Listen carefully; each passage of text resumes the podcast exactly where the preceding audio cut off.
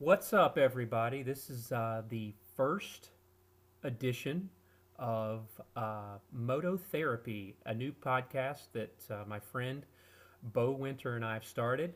My name is Jason Cole, and I have been a motorcycle enthusiast for nearly all of my life. And along with Bo Winter, Bo, say hello. Hello, this is Bo. That's right. We're here to uh, talk about the things that basically we want to talk about involving the world of motorcycling, be it what we're doing at home, what we're doing on our track days, and then what we see on the racing circuit, you know, in Moto America, Moto and World Superbike, and MotoGP. Um, we're here to talk about all of it, but that's why we call it Moto Therapy because I have a lot of things that I just need to get off my chest, and uh, Bo agreed, said he did too. So here we are. So Bo, welcome, and uh, tell people about yourself. I know they're interested. Yeah, yeah, Jason. Um, yeah. So yeah, I'm Bo. I've been I've only been riding for maybe five five and a half years, something like that. But um, I, like Jason, I've been a lifelong motorcycle enthusiast. Always wanted to uh, to ride, and and was fortunate enough to be able to get into the world, and uh, jumped in feet first, and and and here we are right now. You know, a few track days in, and now I uh, stopped riding on the street just ride on track now, ride on track and dirt, and trying to get into, into the uh, mini moto game. But uh, like Jason said, you know, we want to talk about everything in the that we can in the world of motorcycling, where we want to go with our motorcycling careers, and uh, what's going on in other people's motorcycling careers, and we live vicariously through them, and, and armchair quarterback, if you will. Absolutely. So. Um, that's what we're best at. Let's be honest. I mean, the armchair quarterback is I have that down. Like that's my lane. Absolutely. I'm very good at that. Yeah, Absolutely. absolutely. I mean, I can make decisions with other people's money like you would not believe. I've seen Um, well, so uh, you know, my background, uh, like I said, I've been a motorcycle enthusiast. I've been riding since I was probably four years old, maybe even earlier. Um, and I took a little time off when I had my first child, and we moved, and there was a lot going on, and um, I just was missing something in my life, so here we are back into it. And you know, at this point in my life, I'm 45 years old. I don't have anything to to really strive for. I have no desire to race on my own. That's not a world that I want to get into. Um, but I, it doesn't matter if I'm going 25 miles an hour or 125 miles an hour. I'm having a good time on two wheels. So, um, be it mini moto, be it dirt biking, be it uh, track days, I'm all over it. I uh, also run a, a, social media site called Track Day Dads that started last year.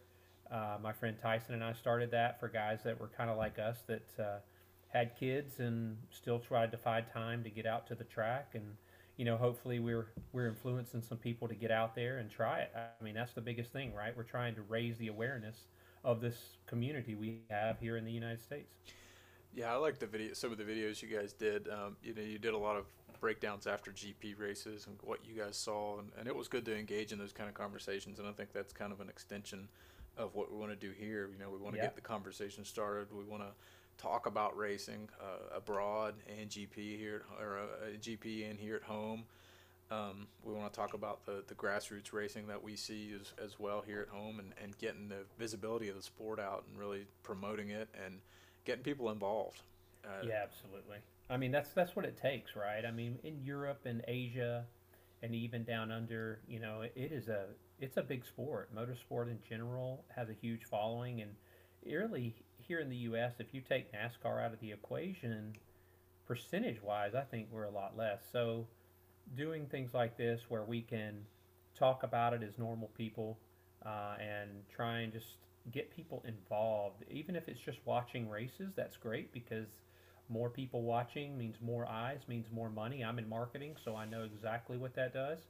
Uh, and you know there's some great great racing in, and out there. And uh, and in the motorcycle world it's exciting man. There are races that aren't so exciting for first place but even back at for 10th and 11th place you see some really crazy maneuvers just to say it you know and Oh, yeah. and that's fun to watch as a spectator. That's why we do it. And these guys that are racing at that level aren't human, really. I mean, we see a lot of fast guys in our world at track days that are we're like, wow, that is fast. But then you see a professional and you think, mm, that's not human, you know?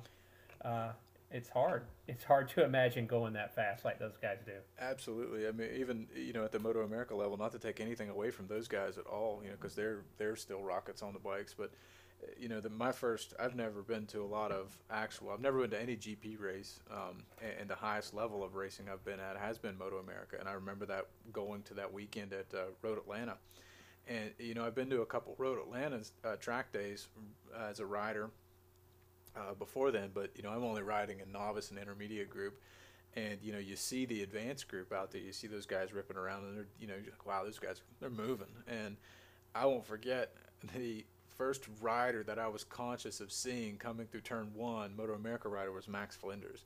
And he was absolutely getting it up the, t- the hill through uh, turn one at Road Atlanta. And I thought, wow, this guy is a rocket ship. And he's, you know, normally not one of the front runners in the superbike Mm-mm. class, No, but he is still just so fast and, and moving, and the talent Yep. that the, the, the talent that the, uh, the the United States has um, in all of its racers and all of its classes and all of its racing, you know, even from where all the way up is just it's abundant. It's got an abundance of talent, and it needs that same abundance of, of attention and funding and sponsorship levels and visibility to, to make Sure. it great and to really get it moving and get it rolling. Well, I think one of the challenges here in the U.S. is we have a lot of things to take our attention away from motorcycling, right? Yeah, that's we true. we have a lot of things. You know, our baseball and football and basketball they take really, uh, they really take precedence here, and that's not true all over the world. I mean, even F one, which is insanely popular in, especially in Asia, but also Europe. Here, it's it's not that popular. You don't hear that many people talking about it. As a matter of fact, when I see someone or meet someone that is into F one, I get excited because that's not normal. And um, you know, same for motorcycle racing. I, you get out in the real world, you just realize how small the motorcycle community is versus the population of the United States. And the only way we're gonna take our place back at the top of the MotoGP podium like we used to in the early 90s and then in 2006 with Nicky Hayden is is we got to raise the, the the visibility and the popularity of it here and I think Moto America for for all intents and purposes has done a pretty good job in their first few years of operation. I mean they changed Yes.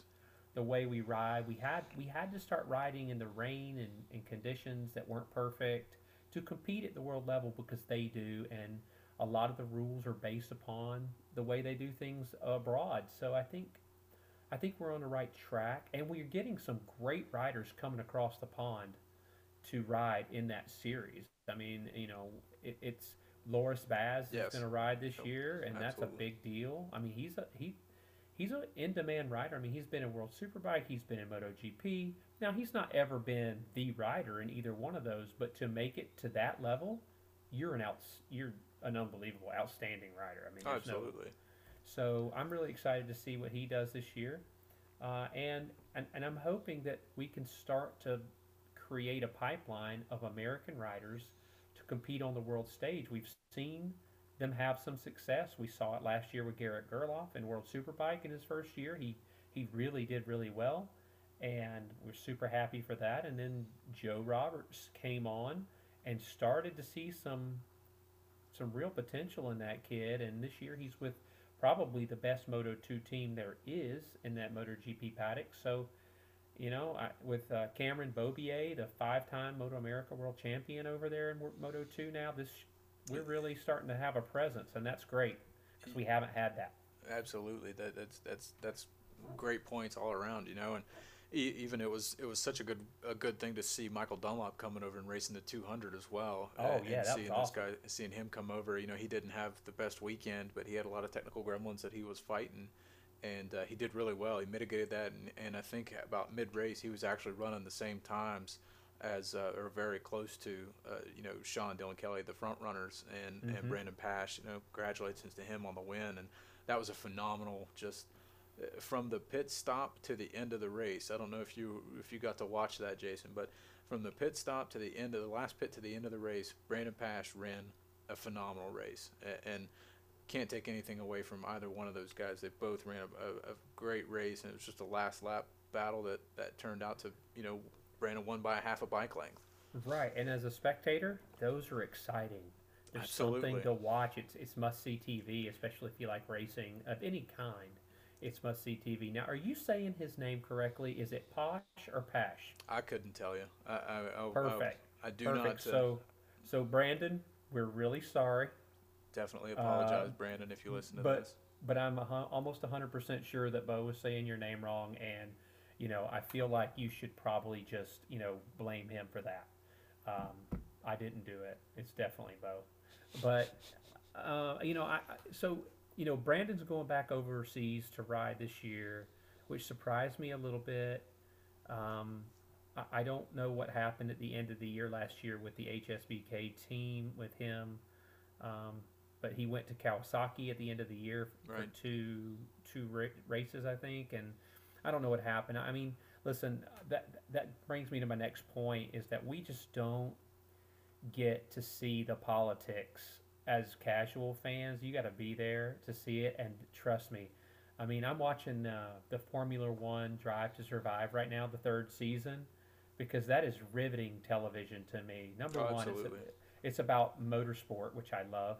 Secondly, it talks about the team operation, and you get a, a kind of behind the scenes look, and you just don't realize the politics that are involved when you're just sitting on the hill watching them go around Yep. or watching it on television. You, it is it is serious at that level, and at all those levels. You know, even Moto America. I mean, we had that a couple years ago. Was it the scuffle between Sean Dylan Kelly's camp and another camp where somebody threw a water bottle, and I'm like. That was Oh. the uh, that was the infamous Hayden Gillim pass at Yeah, uh, New Jersey go. Motorsports Park. That's you right. know? That's Yeah. right. Yeah.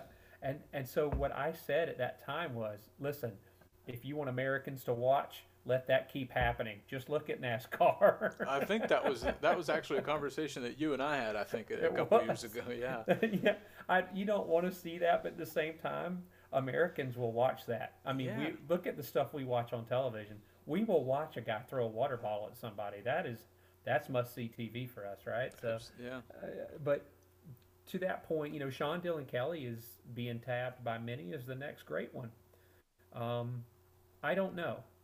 I haven't seen it yet. I know the kid's fast, and I know uh, he was very consistent last year uh, behind, uh, you know, uh, Richie, but Escalante. But you know, he he didn't win the title. But I I really feel like coming into this year, he's got to be right there as a favorite, or you know, I mean, he, he everybody seems to think this kid is next level. So I'm interested to see it, and then when he moves to the the big bikes, see how he does there. What are you, What are your thoughts? Absolutely. I think he well he ran the uh, um, the uh, like a cameo appearance, if you will, at uh, Valencia. I think at the end of uh, 2019, wasn't he? He ran in Moto 2 Yep. on the uh, 765s, and he did well. I think he ended up. I think I want to say he crashed out and didn't finish the race, but but during the race he was doing well for his first time. You know, at Valencia, first time throwing a leg over the bike.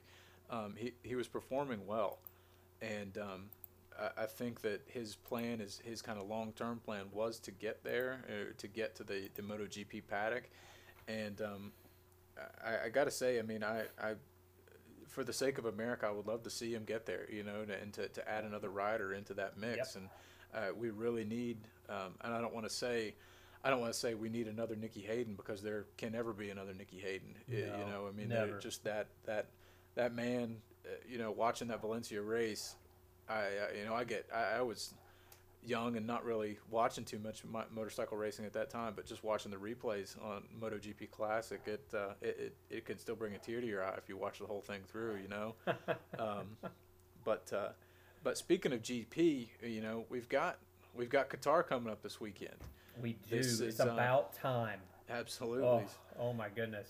so what's yeah, where where are you? Give me all right. First of all, let's start. Let's let's make this a little bit.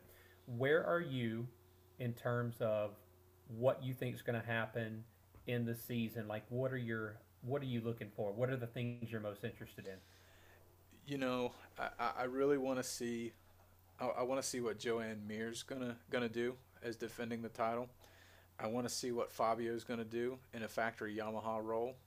I want to see what Valentino's going to do in not a factory role, and I would love to see well, what uh, when we're going to see Marc Marquez again. But I, I'm also curious about Jack Miller right now.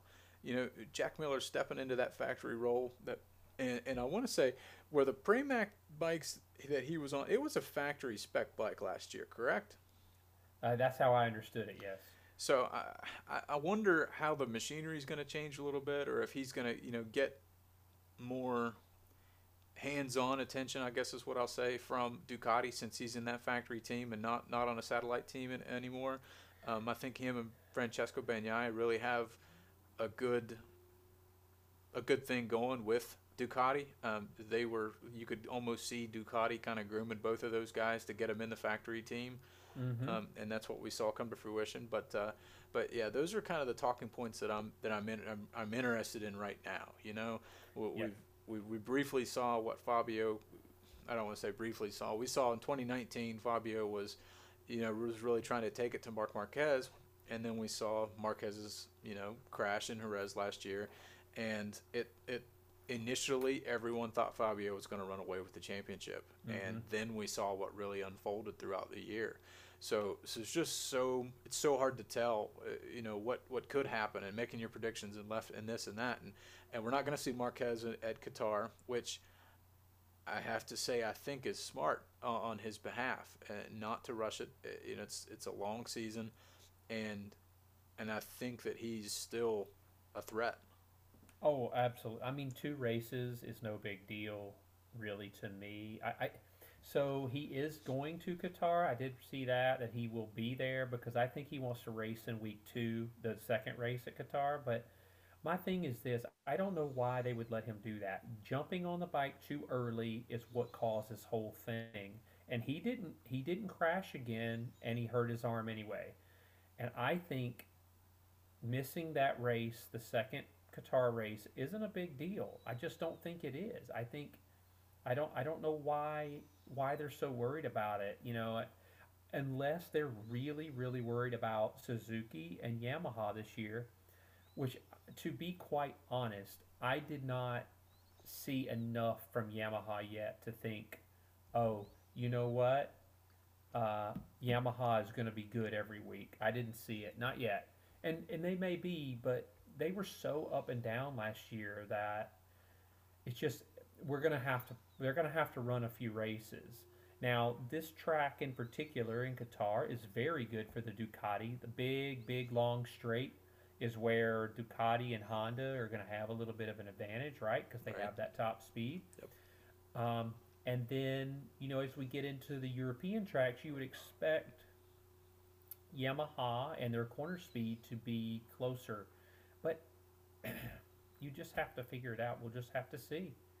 Right, and so the problem with that, you know, with Yamaha's being able to run that corner speed is they also, in order to do that, they have to get out front. You know, they, Right, they've, they've got to run their own lines. They've got to be able to hit their own markers and not worry about traffic in front of them.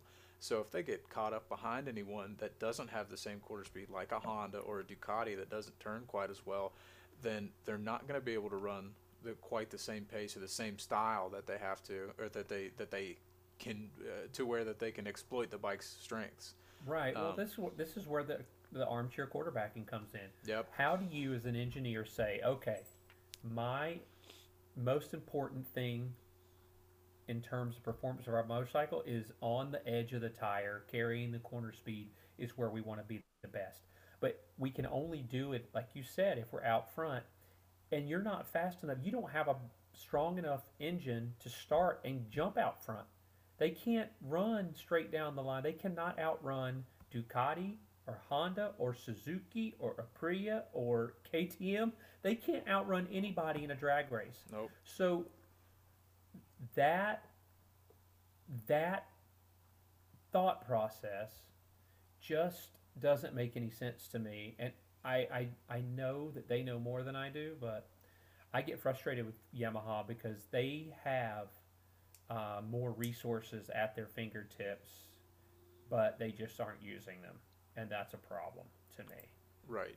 I mean, Um, you have you you've got Valentino Rossi, who's been screaming since well, how how many years ago? You know, the bike Three, needs more he's power. at least three years. At least three years. Yep. Yeah, and you know the bike needs more power. It, it's got a it's got needs more speed, it, and but but they're they're not they're unwavering in that corner speed ideology, and then you have another to to look at the other side. You have a manufacturer like Suzuki. They've Mhm. built a very complete package, excuse me, in that bike, and, and it's not the fastest in a corner. It's not the fastest in a straight line, but goodness, it, it manages tires well. It has great corner speed still. It's got pretty decent off the line, uh, pretty decent off the line speed and acceleration. Mhm. And you've got two riders that that are amazing riders that are exploiting those benefits. That's right. Well, and and so this is this is the big story for me. You know, the return of Marquez. Let's see what he is. We all expect him to go back to being the Marquez of old, but until we see it, we don't know. Right. Um, uh, the return of Marquez, Jack Miller for me is also very interesting. I want to see what he can do with factory support and um, and you know on a factory ride with all that comes with that, the pressure that comes with that as well. Um, and then finally, I- really want to see um, what Fabio has learned from last year because there's no doubt that that kid is flat out fast. There's no doubt. But my goodness, how do you do? How do you win a race and then finish 12th to 14th for three races? How do you do that? Yep. And and no crash, no incident, no nothing. So a little bit of this comes down to the Yamaha, I think, and they just they some of the tracks they couldn't figure out. Um, and you know what is that? What what kind of engineering issues were they having? So you know, we'd have to see. But those are the three things I'm looking for. I, I'm super excited for racing to start back up. I am spending way too much money because I'm bored and have nothing to do. Uh, so, you know, I'm I'm super excited, um, and I, I I think that this year is going to be you know a great a great great year. I'm excited for us to get a little bit of normal. We're starting on time. We're going to have you know, races normally. The only thing that I was disappointed in this year was that they canceled or postponed the Circuit of the Americas. Right. Um, anyway, so it's uh, that, that's what I'm looking for, and, and and all this is is great. I think is and we really just need to figure out, you know, what um, what Americans are going to do in Moto Two, and can we get another American on the grid in MotoGP? Um, you know, Joe Roberts turned the seated Aprilia down, which I think is a good move. Yeah. Yeah. I, I, I didn't, I don't, until Aprilia proves it, you can't believe in it, right? You just can't. Um, You know, I think they've got one of the best people that they could have gotten um, to join their team recently in Andrea Dovizioso. I mean, I'm, I'm not As a test rider, right? Yeah. Yep. Well, I think that they're they're leaving it open to the possibility of him po- uh, of returning to the grid. I'm not sure. The way that the article that I read um, seemed that there may be an option on the table down the road right. um, if he wants it. Which I mean, you don't want to deny uh, an Andrea, you know, someone like Andrea Dovizioso a, a, a spot on the grid if he wants to race um, especially if he's bringing you good feedback to your, your team and your squad and your, your program that you're trying to build.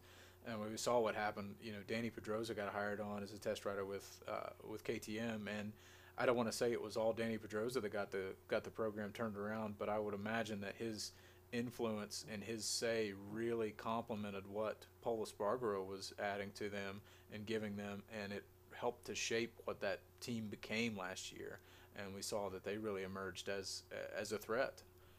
Oh, for sure. I, I, I don't doubt that at all. I, Dani Pedrosa was a phenomenal rider who had the worst luck.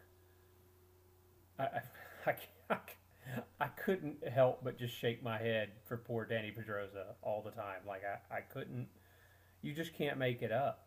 I mean, this guy got hit more times than anybody that I've ever seen, Mm-hmm. and he was just so small that if he crashed, it usually ended poorly with some sort of injury. And uh, you know, he was a great talent, but as a test rider, I think he's been invaluable. I think Dovizioso can do the same thing. To your point, um, their experience And you know, Dovizioso helped develop the Ducati to get it where it is. Mhm. It was not competitive when he got there. It was he got there right as Casey Stoner was bolting to Honda, um, and you know Stoner told him this bike is garbage, and they, in typical uh, Ducati fashion, said no, it's not. It's you. Oh, okay. So you know, and then he left and won a world championship. So that's the best thing you could do. You know. Yeah, Um, absolutely. Uh, So, but I, I, I really, um, I'm excited. Listen, I'm 45. Rossi is my guy. So everyone here that's not a Rossi fan, sorry. Um, I think he's earned the right to ride as long as he wants to, regardless of how competitive he may be to win the world title. Um, you can walk into any MotoGP race, and I've been to a lot of them.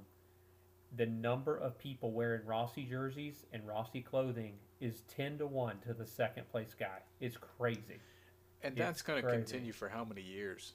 You know, oh, I mean, forever. it's a I mean, legacy. he he that's has he's he's a staple. He's been through how many iterations of of the sport? You know, the 500 Mm-hmm. cc.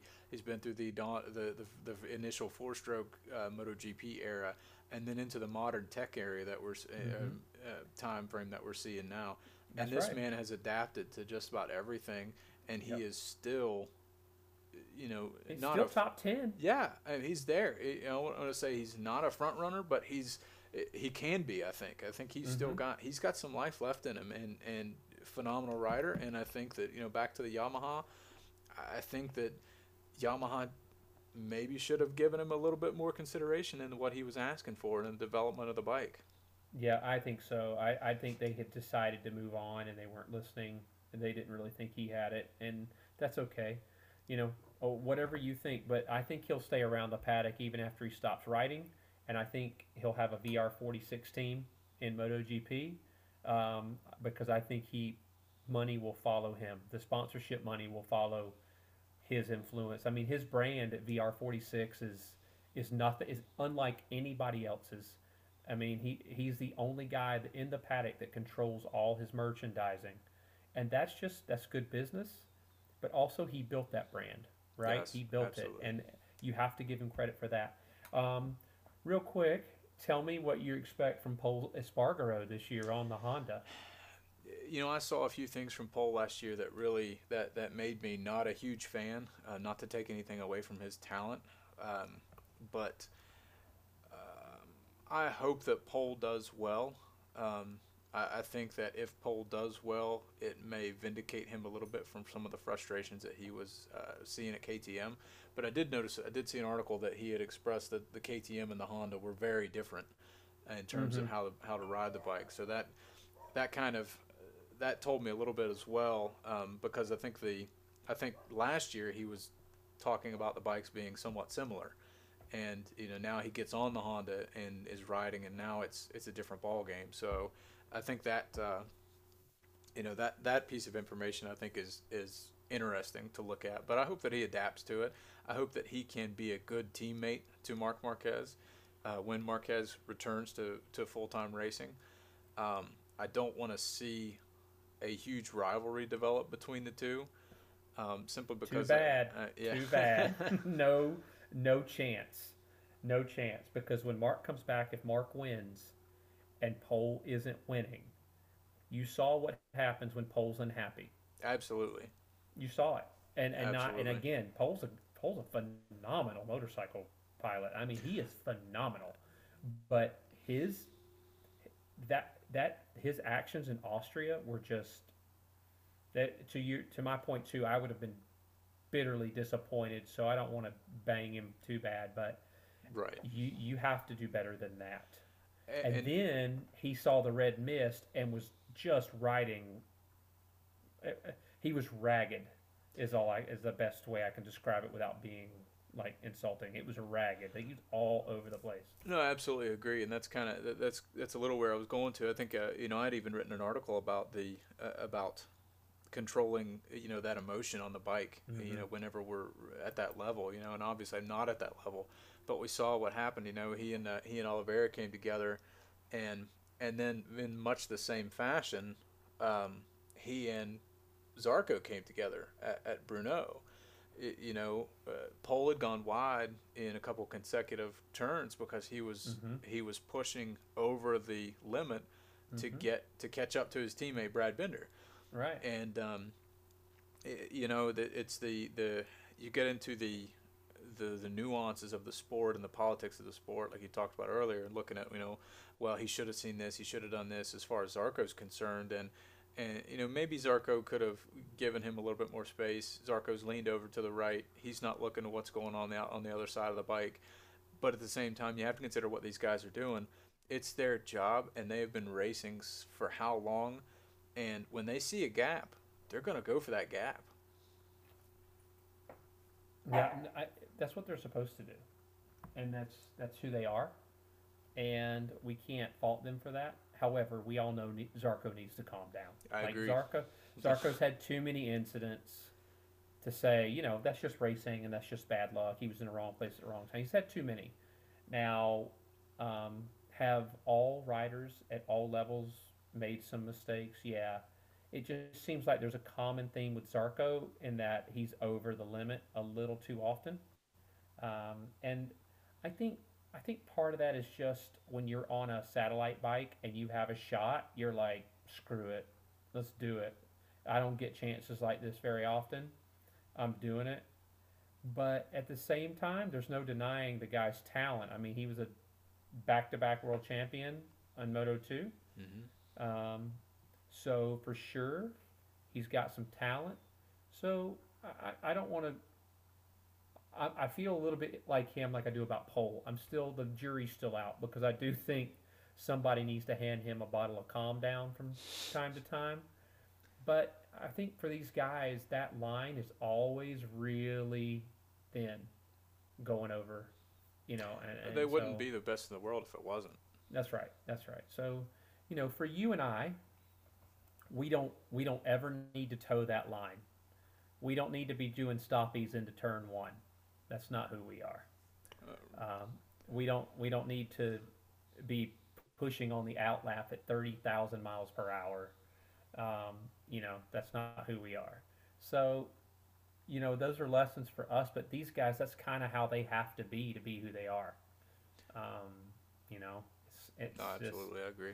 It's just it's just free you know I, I think it's so funny that we're both on you know two wheeled vehicles but our experiences are so different from person to person and then from the amateur track day guy to the professional motorcycle racers competing on the world stage.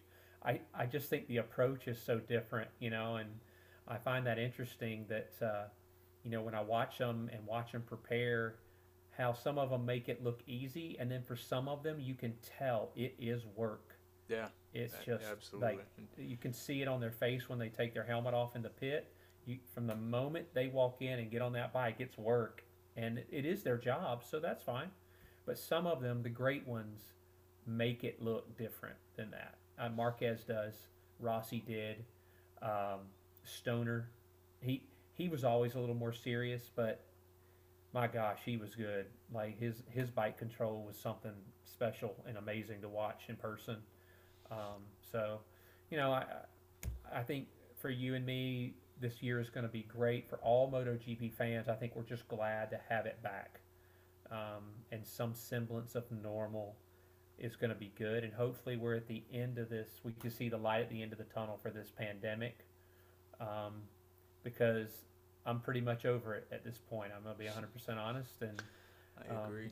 And I, I listen, please, no one that listens to this, I don't think it's fake. I don't think it's dumb. I just think my mental space has had enough hearing about it, reading about it, and uh, I feel like I'm ready to get into the things that I want. It's spring, and when it's spring, I'm getting back on the motorcycle. I'm watching racing every weekend, and this is the best time in my life. So I'm living my best life at this point. So I'm I'm just excited for it to all go down. How you feeling? I'm right there with you. Uh, I'm ready to get back on the bike. I'm ready to, to turn laps on the track. I'm, I'm definitely ready to start watching GP racing again. Uh, I'm ready to, to just dive into this, and just because it's something we love so much, and uh, you know all motorsports. And uh, uh, I've started watching the IMSA championships a lot more here uh, Mhm. in America, and and um, it's just it's that that hot-blooded American racing competition, you know, mindset that we all have. And if we're not competing with one another, we're competing with ourselves. You know, that's that's kind of what track days are about. We're we're t- we're Mhm. stepping into another realm of our skill and trying to push ourselves a little bit further to get better and excuse me and to hone our craft and to get better. Um, so yeah, I'm excited. I, I'm, I'm I'm watching the temperature starting to go up outside and Mhm. got the bike ready and and yeah, I'm ready I to just, go. yep, I just did it today. I, it was nice outside, so I, I thought, you know what, it's time to get her ready. So I got the fairings off and washed them, and even took all the tar off of them. I mean, these things are clean. They, I, I I use the air hose like they do in the MotoGP paddock to That's dry fancy. them off. That's Oh, I was- professional level stuff. Listen, it, it it it was serious out here. It was pit crew worthy, and so if if any MotoGP team is looking for a guy to wash some fairings, I'm your dude, because these things are sparkling. Um, but I I think you know, Bo. I think one of the things that we call this moto therapy, and that's because we want to talk about this stuff. And I don't know. Well, your wife is into it. My wife is not. So I don't have anyone to talk about it with. So I get all this stuff in my mind, and then it just gets dumped on whoever sits beside me at the track day. it's just like I get I can't handle it. So this will be great, um, and hopefully we can have some interesting content. We'll keep developing this, uh, and we'll try to do this at least once a week. That's our plan, right? Absolutely. We've got the race weekend coming up this week, so I figured, you know, probably next weekend we're going to sit down, we're going to peel all peel the layers of the onion back and, and armchair quarterback all over again. Absolutely. Well, listen, you know, I think this is enough. We've we've run out of time today, but I just want to tell everybody that was listening, if you haven't been to the track and you're thinking about it, come on out. You'll be you'll be pleasantly surprised at how cool the community is and how helpful the community is.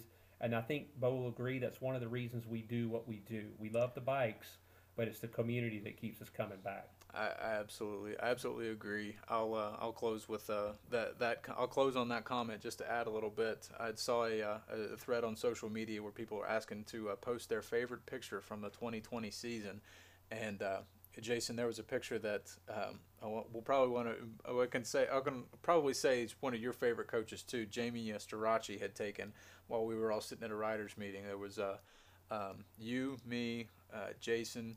Wilson, yeah. my wife, and then Alex Yep. was sitting behind us. You know, all of our friends were. We were all sitting in our group together watching the, uh, during the riders' meeting, and that was one of my favorite pictures from the uh, from the track. It didn't have everyone in it, but the idea was there. So that's what it's Absolutely. really all about. Absolutely. Well, you know, hey man, I enjoyed this uh, 30, 35 minutes, whatever we did. And uh, until next time, everybody, uh, keep the rubber side down and uh, stay safe out there. And hopefully, we'll see you at the track. Good night. Have a good one, everyone.